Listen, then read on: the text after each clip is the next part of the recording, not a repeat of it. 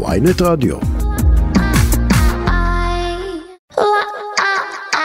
עכשיו בוויינט רדיו, כסף חדש עם צחי שדה.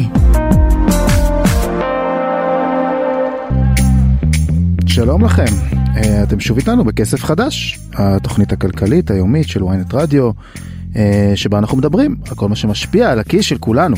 אני צחי שדה, עורך התוכנית היום עודן רבן, ואצלי שילוח על הביצוע הטכני.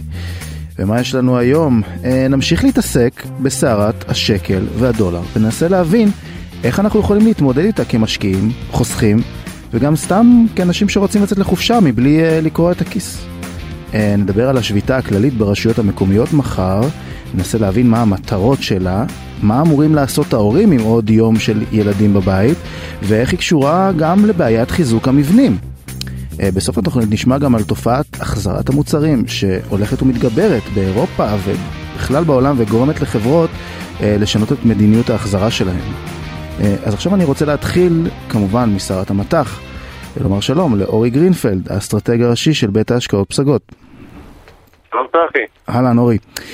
טוב, אז תראה, האמת, אני רוצה לפתוח איתך במה שעכשיו, אנחנו עוברים כזה סערה, היה הדולר אה, עלה, ירד היום עוד קצת, ועכשיו הדיבור שאני שומע לפחות, הוא שבנק ישראל גם התערב קצת אה, במסחר היום. זה עוד לא, אתה יודע, עוד לא באופן אה, רשמי, לא מדברים, כמובן הוא לא אומר את זה תמיד, אה, והייתה עכשיו הערכה של בנק אוף אמריקה שהוא יעשה את זה.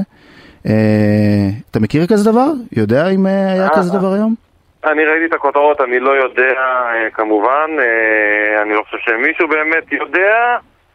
אני מניח שאם כן זה בכמויות קטנות בטח, לא? אני לא, אני לא בטוח בכלל, uh, עוד פעם, זה מידע שאתה יודע, לפעמים uh, נזרק לכותרות והוא נתפס, אבל אי אפשר לדעת, רק בבנק ישראל יודעים.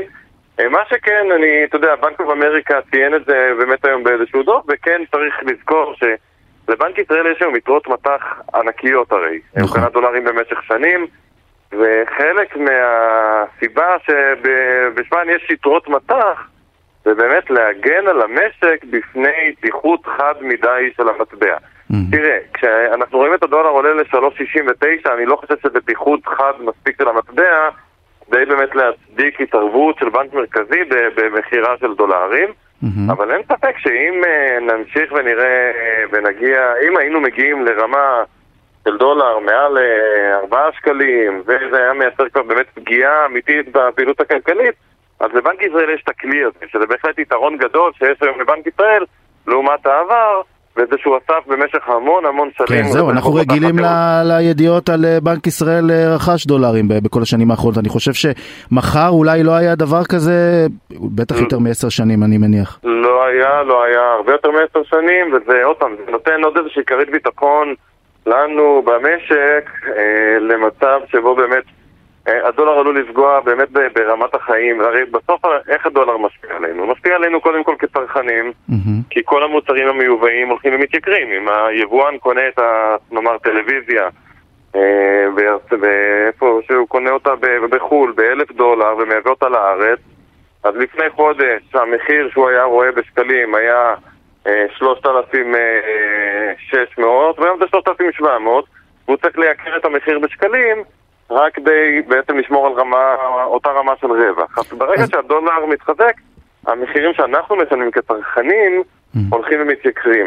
אז בואו בוא רגע ננסה לעשות סדר באמת בלמה זה קורה. אתה יודע, דיברו על זה המון, כמובן שאין, אין, אני חושב שכבר אין מישהו שיכול להגיד שזה לא קשור להתקדמות של החקיקה ושל המהלכים של הממשלה, גם אם אפשר להתווכח אם זה בגלל הרעש או לא בגלל הרעש, אבל זה, זה, אני חושב שזאת עובדה, אני ראיתי גרפים היום שהם מראים בדיוק את ה, איך המתאם של הדולר, ואתה יודע, אני תכף נדבר על זה, על, על למה הוא מושפע גם מוול סטריט, שזה היה באמת במשך כל השנה האחרונה, ובחודש האחרון פתאום שני הקווים האלה מתנתקים לחלוטין, ובאמת יש, לו, יש פה השפעה אחרת, נכון?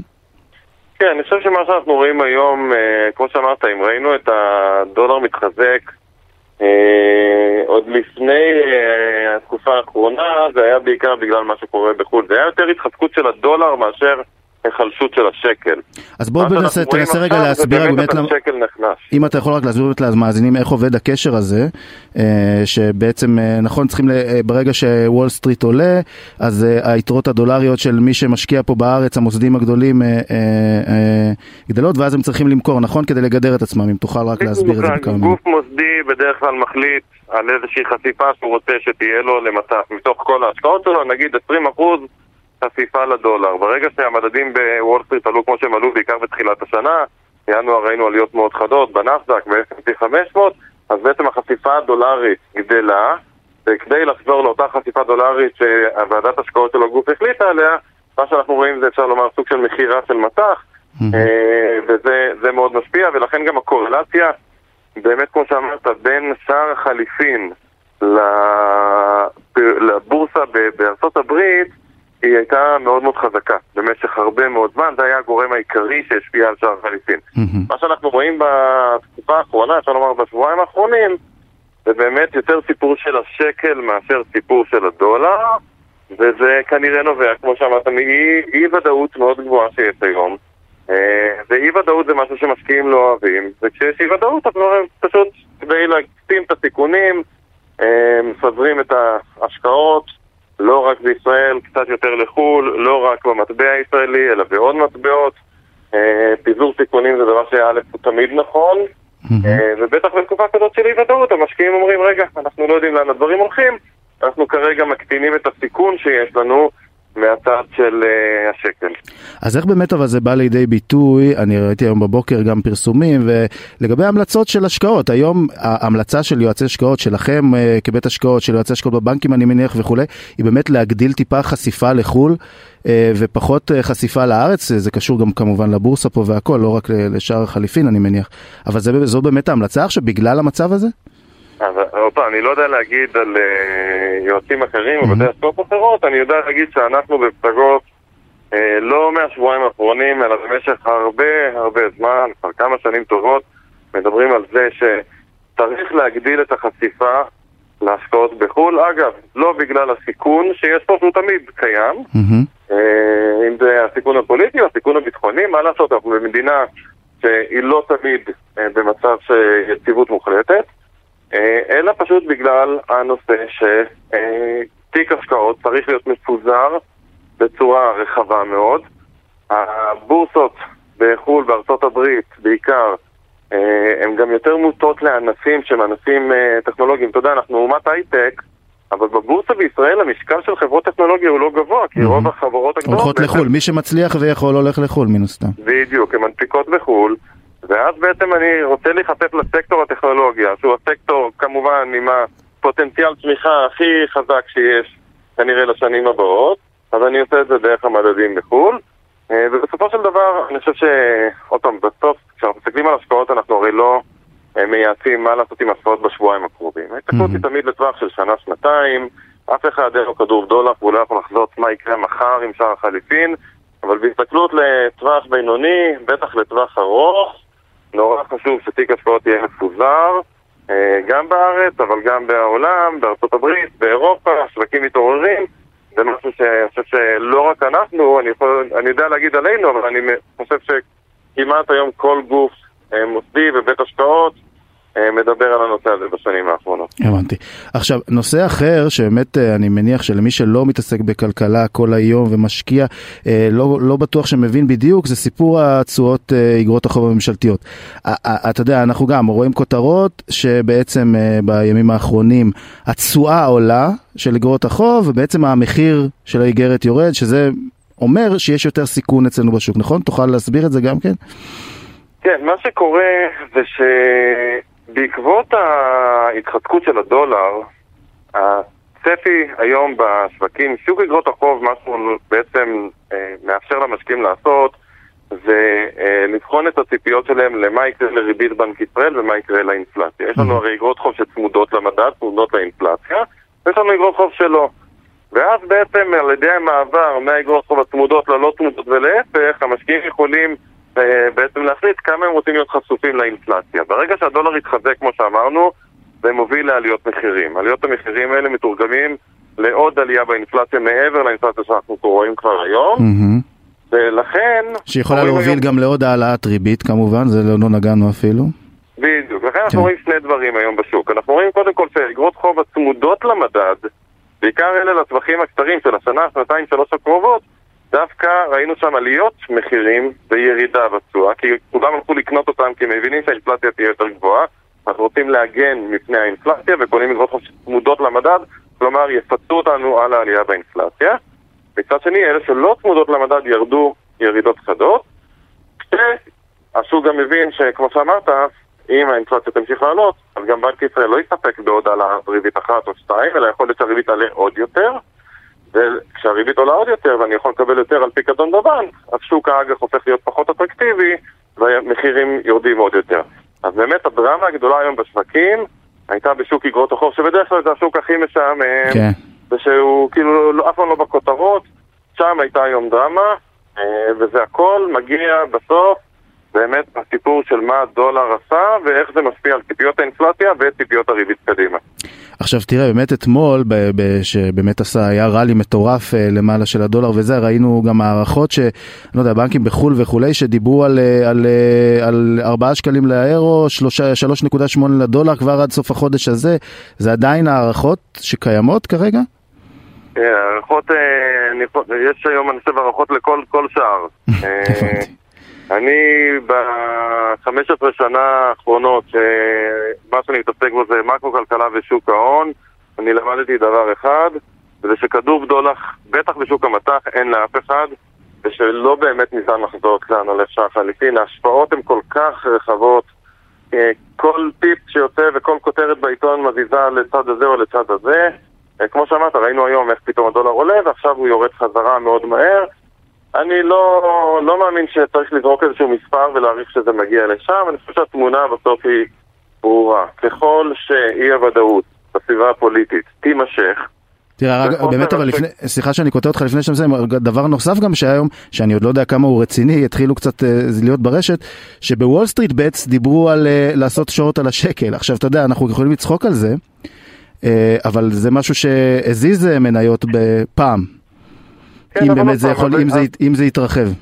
אז יצאה באמת עבודה אחת של בנק אמריקאי, שבאמת אחד הדסקים שבו, שזה דסק של מסחר במטח, מסחר קצר טווח, mm-hmm. אומר זה זמן טוב לעשות שעות על השקל. מצד שני ראינו גם עבודות שיוצאות שאומרות שישראל זה מקום מצוין להשקיע בו דווקא עכשיו, כי המחירים מאוד ירדו ולא בטוח שתהיה איזושהי הרעה אמיתית בכלכלה. אז עוד פעם, דעות יש לפה ולפה, וזה טוב שיש הרבה דעות.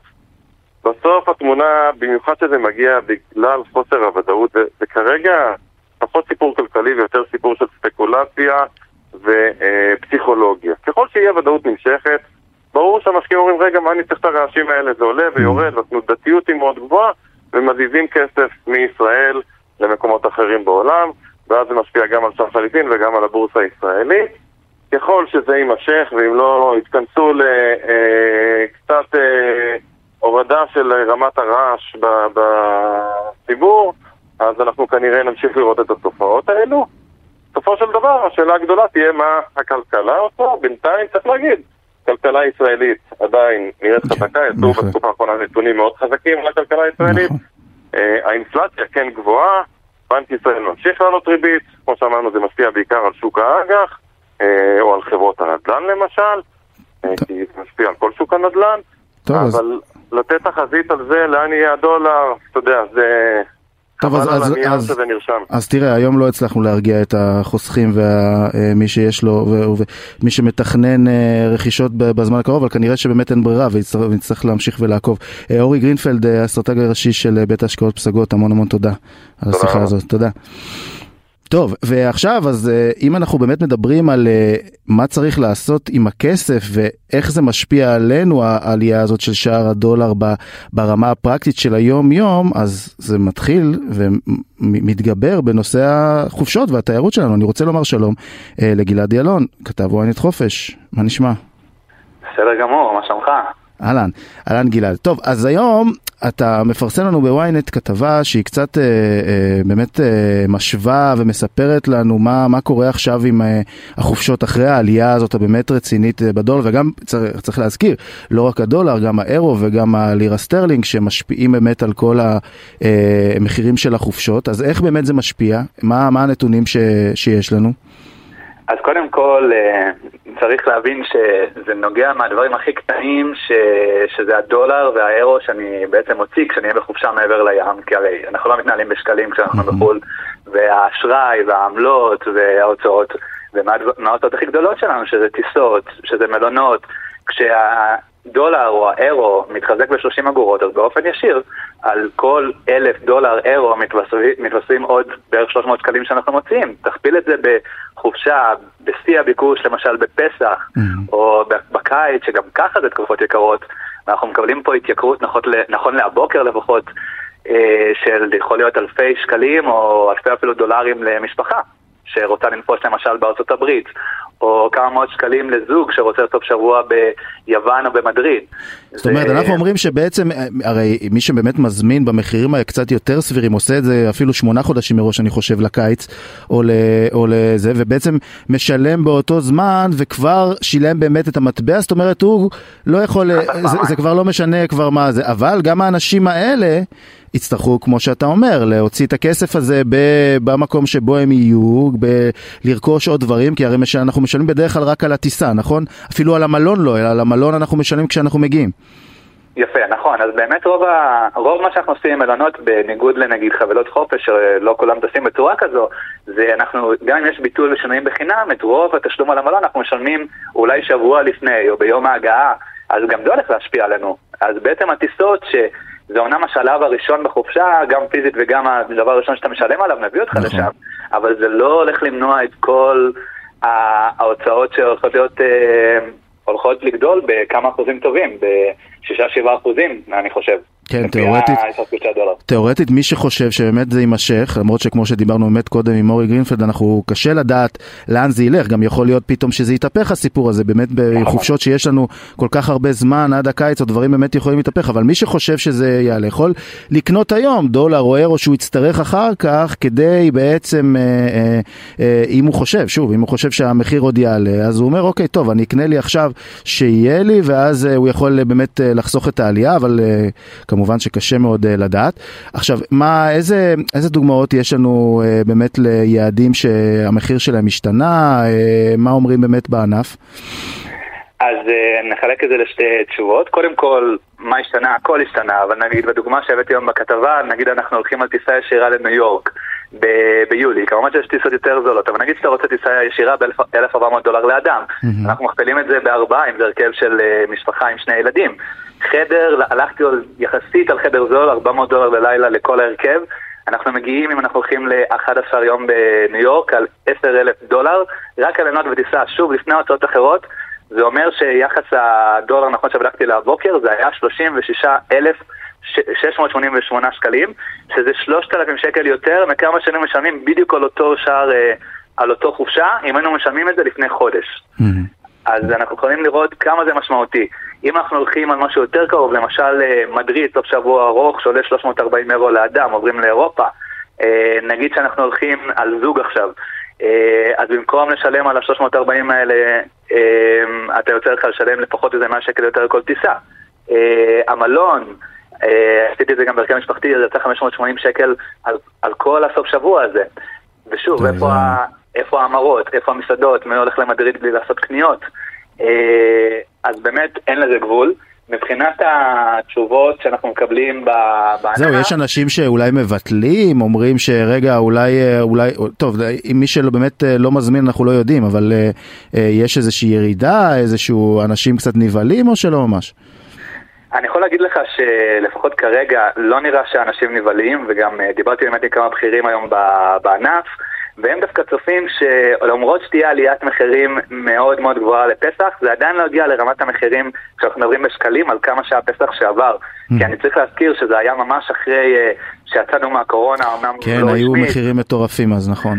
בדיוק, וגם אז אנשים התנפלו על זה, ונראה שבינתיים לא, לא ממהרים לצאת uh, בהצהרות, או להגיד שאנשים מבטלים, כי נראה שאנשים בכל זאת ייסעו, כי... עכשיו תראה, זה באמת יכול כן. לשנות את ה, את ה, אולי את הכדאיות בין חופשה בארץ לחופשה בחו"ל, כי לכאורה חופשה בארץ בשקלים נשארה, המחירים האלה הם כמו, ש- הם היו יקרים גם קודם, אבל, אה, אבל הם אה, באמת אה, לא, לא יהיו יותר יקרים אני מניח, בניגוד לחופשות בחו"ל, אז יכול להיות שאנחנו נראה באמת אה, איזשהו שיפט בקטע הזה, לא?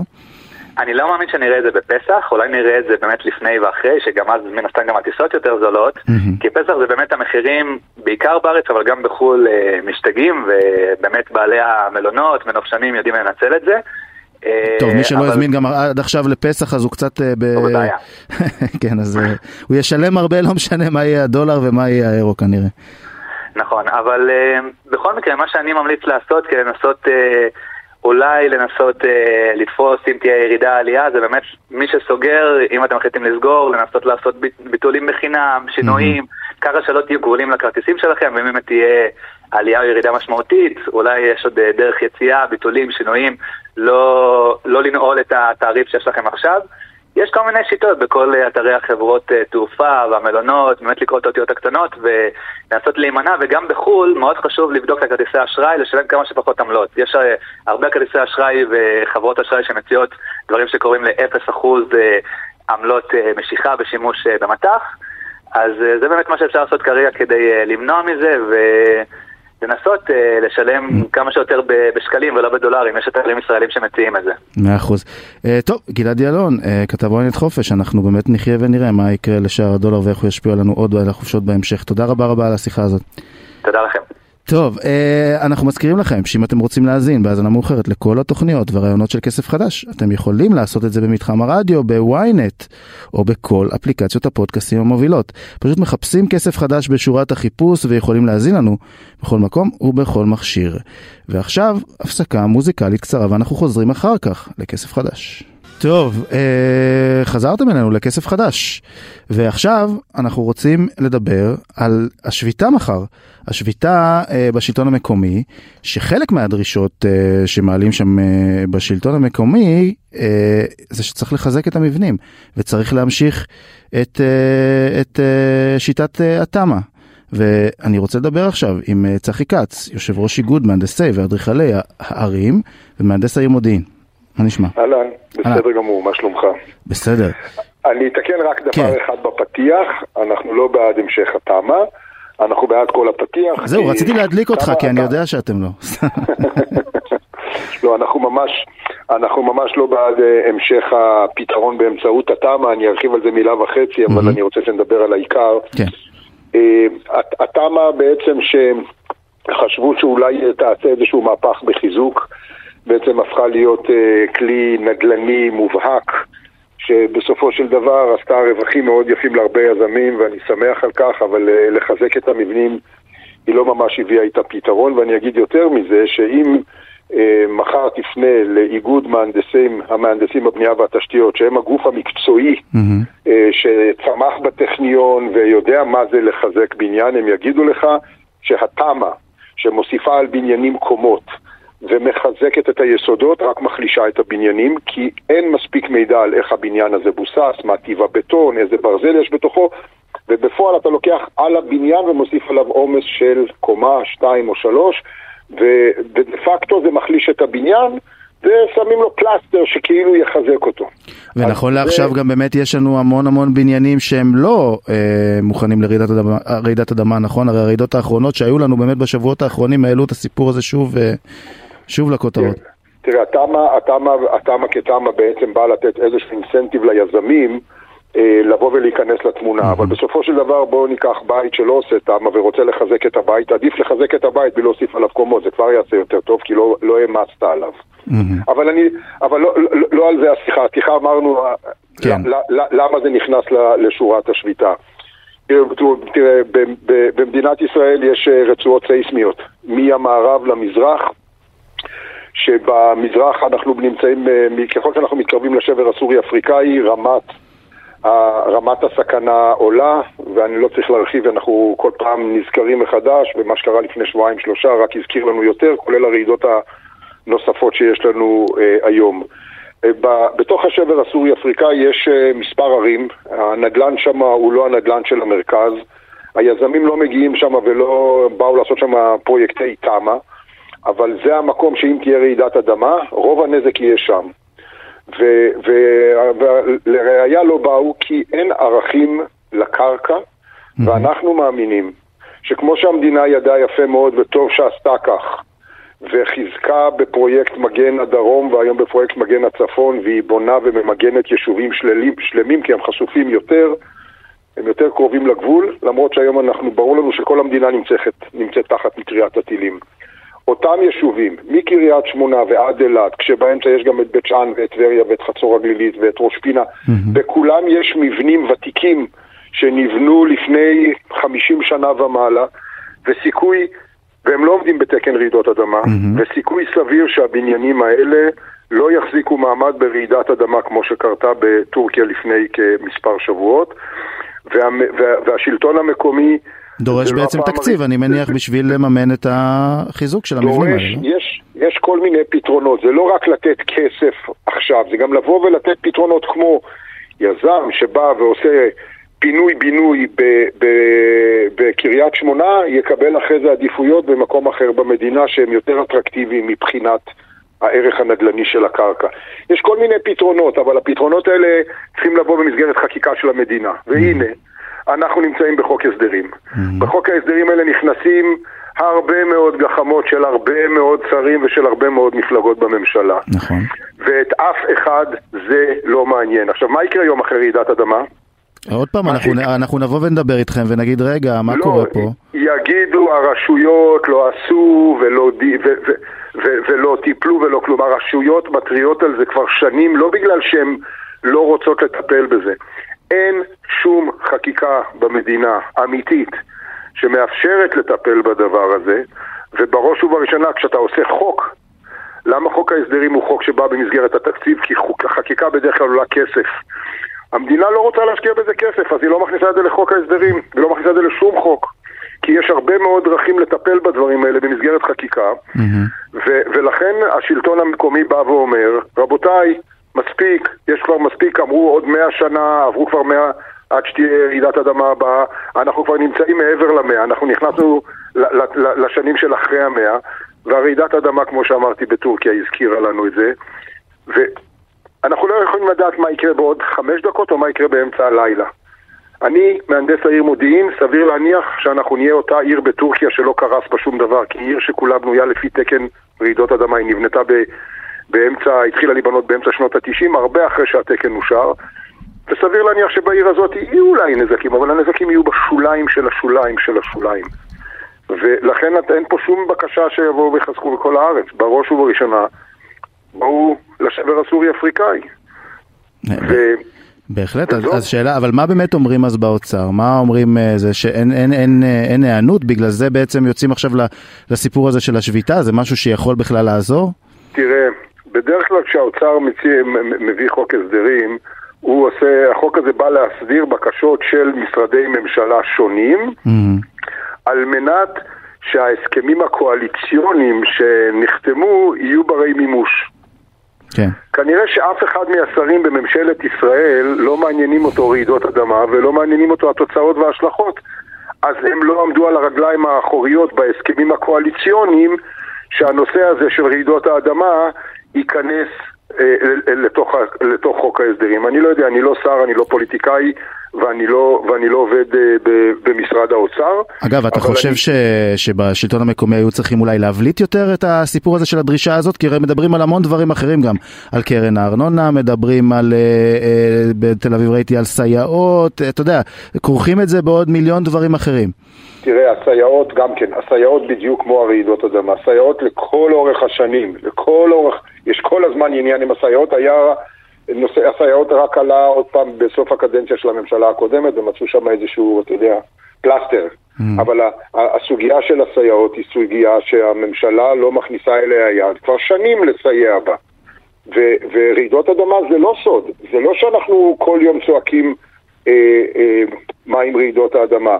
זה בדרך כלל עולה אחרי שבניין נופל, ואז במשרד רוה"מ מארגנים איזשהו... אה, כן. ועדה מיוחדת, גם עכשיו, אתמול אמרו לי שהשלטון המקומי מינה אותי בתור uh, יו"ר איגוד מהנדסי ערים, מהנדסי ואדריכלי ערים, לשבת באיזה ועדה שמשרד רוה"מ uh, כרגע רוצה לשבת על נושא רעידות אדמה. מעולה. אם לא היו רעידות האדמה בטורקיה, מישהו במשרד רוה"מ היה חושב על זה? משרד רוה"מ ארגן איזושהי ועדה מהירה אחרי קריסת הבית בחולון. היו שלושה מפגשים, תוצאות מזה אפס. אפס. עכשיו אפשר, אפשר לייצר רגולציה. אפשר לייצר רגולציה שהבית שאתה גר בו או אני גר בו יחייב את התושבים פעם בחמש שנים בהתאם לגיל הבית לבוא ולהגיש לעירייה דוח מהנדס שהבית ראוי למגורים מבחינת, והוא מטופל. יש בתים במדינה הזאת שלא רואים. לא, לא, אולי לא ראויים למגורים ואף אחד לא בא בכלל לספר על זה ולא לא מחויב לבוא לספר את זה. הרשות המקומית מחר תלך ותבדוק את הבתים האלה, ותגלה ש-50% נניח בצ'אן, סתם, תיאורטית, 30% מהבתים יש בהם בעיות של סכנה. מה הרשות המקומית נשאר לה? להוציא צו אה, מבנים מסוכנים לאותו מבנה, שילכו לתקן אותו. אבל לאנשים שמה, כנראה שאין להם כסף לעשות את זה. טוב, אז כנראה שאתם צריכים למצוא מישהו שייצג אתכם שם בסיפור הזה, אחרת זה, זה לא יקרה אולי. כן, אני רק אחזור אל השרשרת. נצטרך לפעול מולם בבית משפט. כן. ואחרי שנצטרך לפעול בבית משפט... רגע, רגע, אל תגיד בית משפט, עכשיו בתקופה הזאת, בתקופה הזאת להגיד בית משפט, אתה יודע, זה... כן, כן, כן, ברור. עכשיו תראה את ראש עיריית קריית שמונה, שנאלץ לפנות אנשים מבית מסוכן. והוא רצה לשכן את האנשים האלה במלון, אבל זאת אה, אה, עירייה שנמצאת תחת ביקורת של משרד הפנים, והוא לקח על עצמו סיכון אישי שהוא שיקר אותם בבית מלון ללא שהוא קיבל אישור ממשרד הפנים מה, מהמבקר שלו. הוא לקח פה אחריות אישית. עכשיו, תראה באיזה אבסורד אנחנו חיים. חד משמעית. אה, צחי כץ, אה, אני מתנצל שאני קוטע אותך, אבל אה, זמננו הסתיים. יושב ראש איגוד מהנדסי ואדריכלי העררים ומהנדס העיר מודיעין, בוא נראה אם השביתה מחר תזיז משהו בנושא הזה. אנחנו כולנו מקווים שהיא תזיז. תודה, תודה רבה לך. תודה רבה לך. ועכשיו אני רוצה להישאר באותו נושא, בנושא השביתה מחר, ולומר שלום למרום שיף, יושב ראש הנהגת ההורים הארצית. מרום? אתה איתנו? אה, אז תכף אנחנו נחכה למרום שיתנתק לנו אה, פה מהקו ואנחנו רוצים בעצם אה, להזכיר לכם שוב שאם אתם רוצים להאזין לנו בהאזנה מאוחרת לכל התוכניות של כסף חדש ולכל הרעיונות אתם יכולים לעשות את זה במתחם הרדיו באתר ynet ו... או בכל אפליקציות הפודקאסטים המובילות. ואתם פשוט מחפשים כסף חדש בשורת החיפוש ויכולים להאזין לנו בכל מקום ובכל מכשיר. אז טוב, אנחנו נדבר עם מרום שיף ממש אחרי ההפסקה הקצרה הבאה. עכשיו בוויינט רדיו, כסף חדש עם צחי שדה. טוב, אז אה, חזרתם לכסף חדש, ועכשיו אני רוצה לומר שלום למרום שיף, אה, יושב ראש הנהגת ההורים הארצית. שלום וברכה, אחר צהריים טובים. אהלן, טוב, אז אנחנו מדברים כשמחר אה, הולכת להיות שביתה כללית ברשויות המקומיות האלה, אם כן אה, יהיה איזה שינוי של הרגע האחרון, ובעצם אה, אני רוצה שלך, קודם כל, אתם אה, תומכים בשביתה הזאת? חושבים שהיא נכונה? היו צריכים לעשות דברים אחרת? קודם כל, אנחנו לעולם לא תומכים בשום שביתה שהילדים שלנו נפגעים ממנה. אנחנו לא רואים שום סיבה לפגוע בילדים שלנו. יחד עם זה, אנחנו תומכים בדרישות בתחום החינוך, חושבים שצריכים לטפל בנושא הסייעות, צריכים לפתור את הבעיה של הכיתות, יש היום מחסור שכדי להשלים אותו צריכים לבנות 6,000 כיתות בשנה, אף אחד לא עושה שום דבר בנושא הזה, ובזה צריך לטפל. אז, אה, אז באמת זאת הדר, אחת הדרישות של, ה, של הרשויות המקומיות שהם כנראה לא נהנים לה על ידי האוצר ולכן הם, אה, לא הייתה להם ברירה ו, אה, ורצו להשבית. אבל תראה בעצם ההשבתה של הרשויות המקומיות היא לא הייתה מלכתחילה השבתה של מערכת החינוך היא כאילו נגזרה ממנה נכון? בעצם כי אין, אין מאבטחים אין, יש קצת בלאגן אבל בסיפור הזה. בעל יסודי ממש השביתו כי המורים עובדים בשלטון המקומי הם המעסיק. בגנים הסייעות לא מגיעות ואז אי אפשר לפתוח את הגן, זה היה ברור מאליו. Mm-hmm. וזה בפני עצמו עושה פגיעה עצומה אצל ההורים. ועכשיו בבתי הספר היסודיים זה בגלל מאבטחים, אבות בית, מזכירות, ש... אומרים, פה אני חושב שפה אפשר היה לפתור את הבעיה אם היה קצת רצון, אבל מכיוון שהמעסיק למעשה שובת, כן, אז לא היה, זה לא משרד החינוך ששובת ואז בעצם אה, השלטון המקומי יכול למצוא פתרונות, אלא אנחנו במצב ההפוך פה בעצם. בדיוק, ואז אין מי שימצא את הפתרונות, ומשרד החינוך, בגלל שהוא לא מתפעל, לא יכול לפתור את הבעיות האלה, ולכן יש את השביתה. אני אומר, באמת, בתחום החינוך זה באמת צריך לדאוג שישבו, וכאן אני קורא לראש הממשלה, לשר האוצר, לשבת עם ראש השלטון המקומי, עם חיים ביבס, ולפתור את הבעיה הזאת. הבעיה היא מאוד מאוד חמורה, יש לנו כן, לאורך זה... כל הדרך, מערכת החינוך קורסת פשוט. צריכים. להבין את זה. הדיווחים אבל... על נושא הסייעות, אני חושב שבמשך השנה הזאת זה באמת חריג בצורה אה, יוצאת דופן, שגנים נסגרים כל שבוע בעצם. כל שבוע. אין, אין שבוע, אין יום, שבמדינת ישראל לא נסגרים גנים כי אין סייעות. עכשיו, צריכים להבין שהמשכורות שהם משלמים שם הם מבזים, מבזה את הסייעת, אין לה הכשרות, אין אופק תעסוקתי, מה מצפים? למה שמישהו יעבוד בזה? חד משמעית. תגיד, אה, לפני שאנחנו מסיימים, אני רק אשאל אותך, אתם, יש איזה שהם התארגנויות בין הורים כדי למצוא פתרונות למחר? הרי הבעיה היא בעצם אה, העבודה מחר. נכון. יש איזה שהם... שההורים, אה, ברור שההורים מדי פעם יעשו התארגנויות ברמה האישית, אבל אתה יודע, זה לא פותר ברמת מדינה. בסופו של דבר, מחר מדינת ישראל, אני מעריך שהמשק יהיה מושבת. כי לא מעט הורים שיש להם ילדים בגילאים גן, כיתות א', ב', ג', לא יוכלו להגיע למקומות העבודה. הבנתי, כן, טוב, זה באמת, אה, מי שיוכל לעבוד מהבית יוכל לעשות את זה, מי שלא אה, כנראה צריך להתמודד, אה, לא פעם הראשונה. זה נזק אדיר להורים, זה נזק אדיר להורים, נזק לילדים, ללא סיבה, אפשר היה לתבוע את התביעות האלה, ולא היה צריך להשבית את הילדים. טוב, בואו בוא נקווה שהסיפור הזה אה, יגיע לאיזשהו אה, פתרון, אה, ואני רוצה לומר לך המון תודה, אה, מרום שיף, אה, יושב ראש הנהגת ההורים הארצית. תודה. טוב, אה, אנחנו יוצאים עכשיו לעוד הפסקה מוזיקלית קצרה וחוזרים לכסף חדש. טוב, אה, חזרתם אלינו כסף חדש, והנושא האחרון שאנחנו רוצים לדבר עליו היום הוא זה שבעצם בעולם עכשיו מסתבר שצרכנים מתחילים להחזיר מוצרים הרבה הרבה יותר בגלל עליות המחירים. ואז החברות מתחילות לשנות את המדיניות שלהם, זאת אומרת לגבות כסף על ההחזרות, והסיפור הזה מתחיל להקשות קצת על השוק, אה, ואנחנו רוצים להבין אם זה קורה גם אה, בארץ, אולי בחלק מהענפים פה בארץ, ואני רוצה לומר שלום לרון שמיר, בעלי לילי בלום, אה, מותג להלבשה תחתונה מכותנה אורגנית, נכון? נכון, נכון, שלום, שלום. אהלן אה, רון. טוב, אז תגיד, אה, אצלך זה באמת קצת אה, אה, אה, מוצר שהוא, אני חושב שפחות מחזירים אותו קצת, נכון? נכון, אצלי זה באמת קצת יותר טריקי, כי באמת על הלבשה תחתונה יש איסור על, על החלפות. Mm-hmm. אז אצלי זה באמת פחות פוגש אותי, אבל כן זה פוגש אותי במקומות אחרים, שבעצם אני צריך לחפות על כל נושא ההחלפות, ובעצם לתת ביטחון ללקוחות, mm-hmm. שהן יכולות להזמין, ומה קורה במידה והמידה לא טובה. אז אה, זה כן קורה. ויש באמת אבל בזמן האחרון איזשהו, איזושהי תחושה שאולי אה, אנשים בגלל עליות המחירים קונים פחות, קונות פחות אצלך יותר, קונות, אה, רוצות יותר הנחות אולי, כן מנסות אולי להחזיר למרות שזה לא באמת אפשרי. כן, אני בהחלט מרגיש את זה. יש הרבה יותר שאלות, הרבה יותר בקשות להנחות כאלו ואחרות.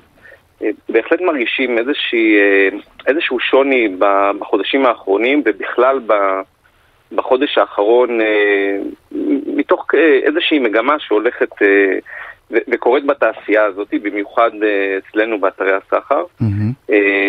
וכן, זה בהחלט משהו שאני מרגיש. זה, זה משהו שמשפיע מבחינה כלכלית? זאת אומרת, אה, אה, יש הרי, אנחנו יודעים גם באופן כללי בענף האופנה בחודשים האחרונים יצאו במבצעי, אה, מבצעי, אפשר לומר, אה, אה, מבצעי הפסד אפילו, אה, כדי למכור אה, אה, סחורה שנשארה. Uh, ובעצם uh, אני מניח שלא מעט נפגעים מבחינת התזרים, מבחינת המלאים, לא? כן, אז קודם כל לילי בלום זה עסק שהוא פחות עונתי, mm-hmm. אז אני, בשונה מהחברות האחרות, אין לי בעצם סוף עונה, אה, תחתונים וגוזיות זה מוצר שהוא רב עונתי, ומה שלא נמכר השנה יכול להימכר גם בעונה הבאה. אה, ובכלל אני חושב שיש אה, הרבה מאוד בעיות בתעשיית האופנה, אם כבר אנחנו מדברים על זה, mm-hmm. שזו תעשייה באמת שהיא מאוד מזהמת ומייצרים אותה במקומות שבאמת יש בהם הרבה ניצול וההשפעות הן באמת רחבות, אבל לא על זה אנחנו מדברים. Mm-hmm. אני באיזשהו מקום, אני לא מושפע מזה, מהדבר הזה. מה שכן אני הייתי רוצה, זה כן שכל לקוחה שמגיעה אליי באמת מקבלת מוצר טוב, שאני יודע שהיא אה, אה, יכולה להשתמש בו ולהמעיט את ההחזרות או את אי שביעות הרצון עד כמה שאפשר, גם באמצעים טכנולוגיים וגם. באמצעות אה, דיוק של המידות והדגמים אה, לאורך זמן וגם בשירות לקוחות שהוא טוב.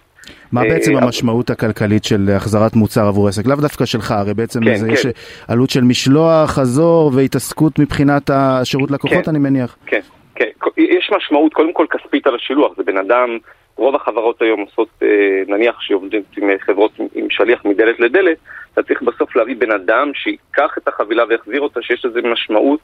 אה, כספית אה, לא מבוטלת, אה, וברוב המקרים המוצר שחוזר, לא אצלי, אבל הוא לרוב לא חוזר למלאי, זה חברות כן. ש... ש, שבסוף זה ערימות של, של מוצרים שחוזרים, שבכלל לא חוזרים, שזה כסף שהולך לאיבוד. ויש איזושהי מגמה, לדעתי, בעולם, בכלל של צרכנים שיודעים שהחברות יקבלו את המוצרים בחזרה, ש... בעצם מזמינים, יכולים כן, להשתמש. היום גם נורא קל לקנות, אתה יודע, אתה יושב עם הטלפון. אה, בסלון, לוחץ וזהו, וקנית, ואחר כך אתה גם, אולי אתה מבין שאין לך כסף, אולי אתה מבין שאתה לא צריך את זה. נכון. וזה באמת, ברגע שזה קל להחזיר, אז, אה, אז, אה, זה, אז זה, זה באמת מה שמתחיל להשתנות, נכון?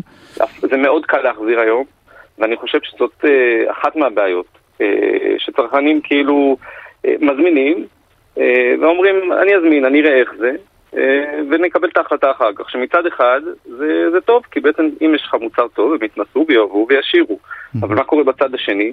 אה, שהם מזמינים מתוך ידיעה שיכול להיות, יכול להיות כאילו סבירות מאוד גבוהה שהמוצר עצמו יחזור. Mm-hmm. אז אה, זו בהחלט בעיה. בהחלט.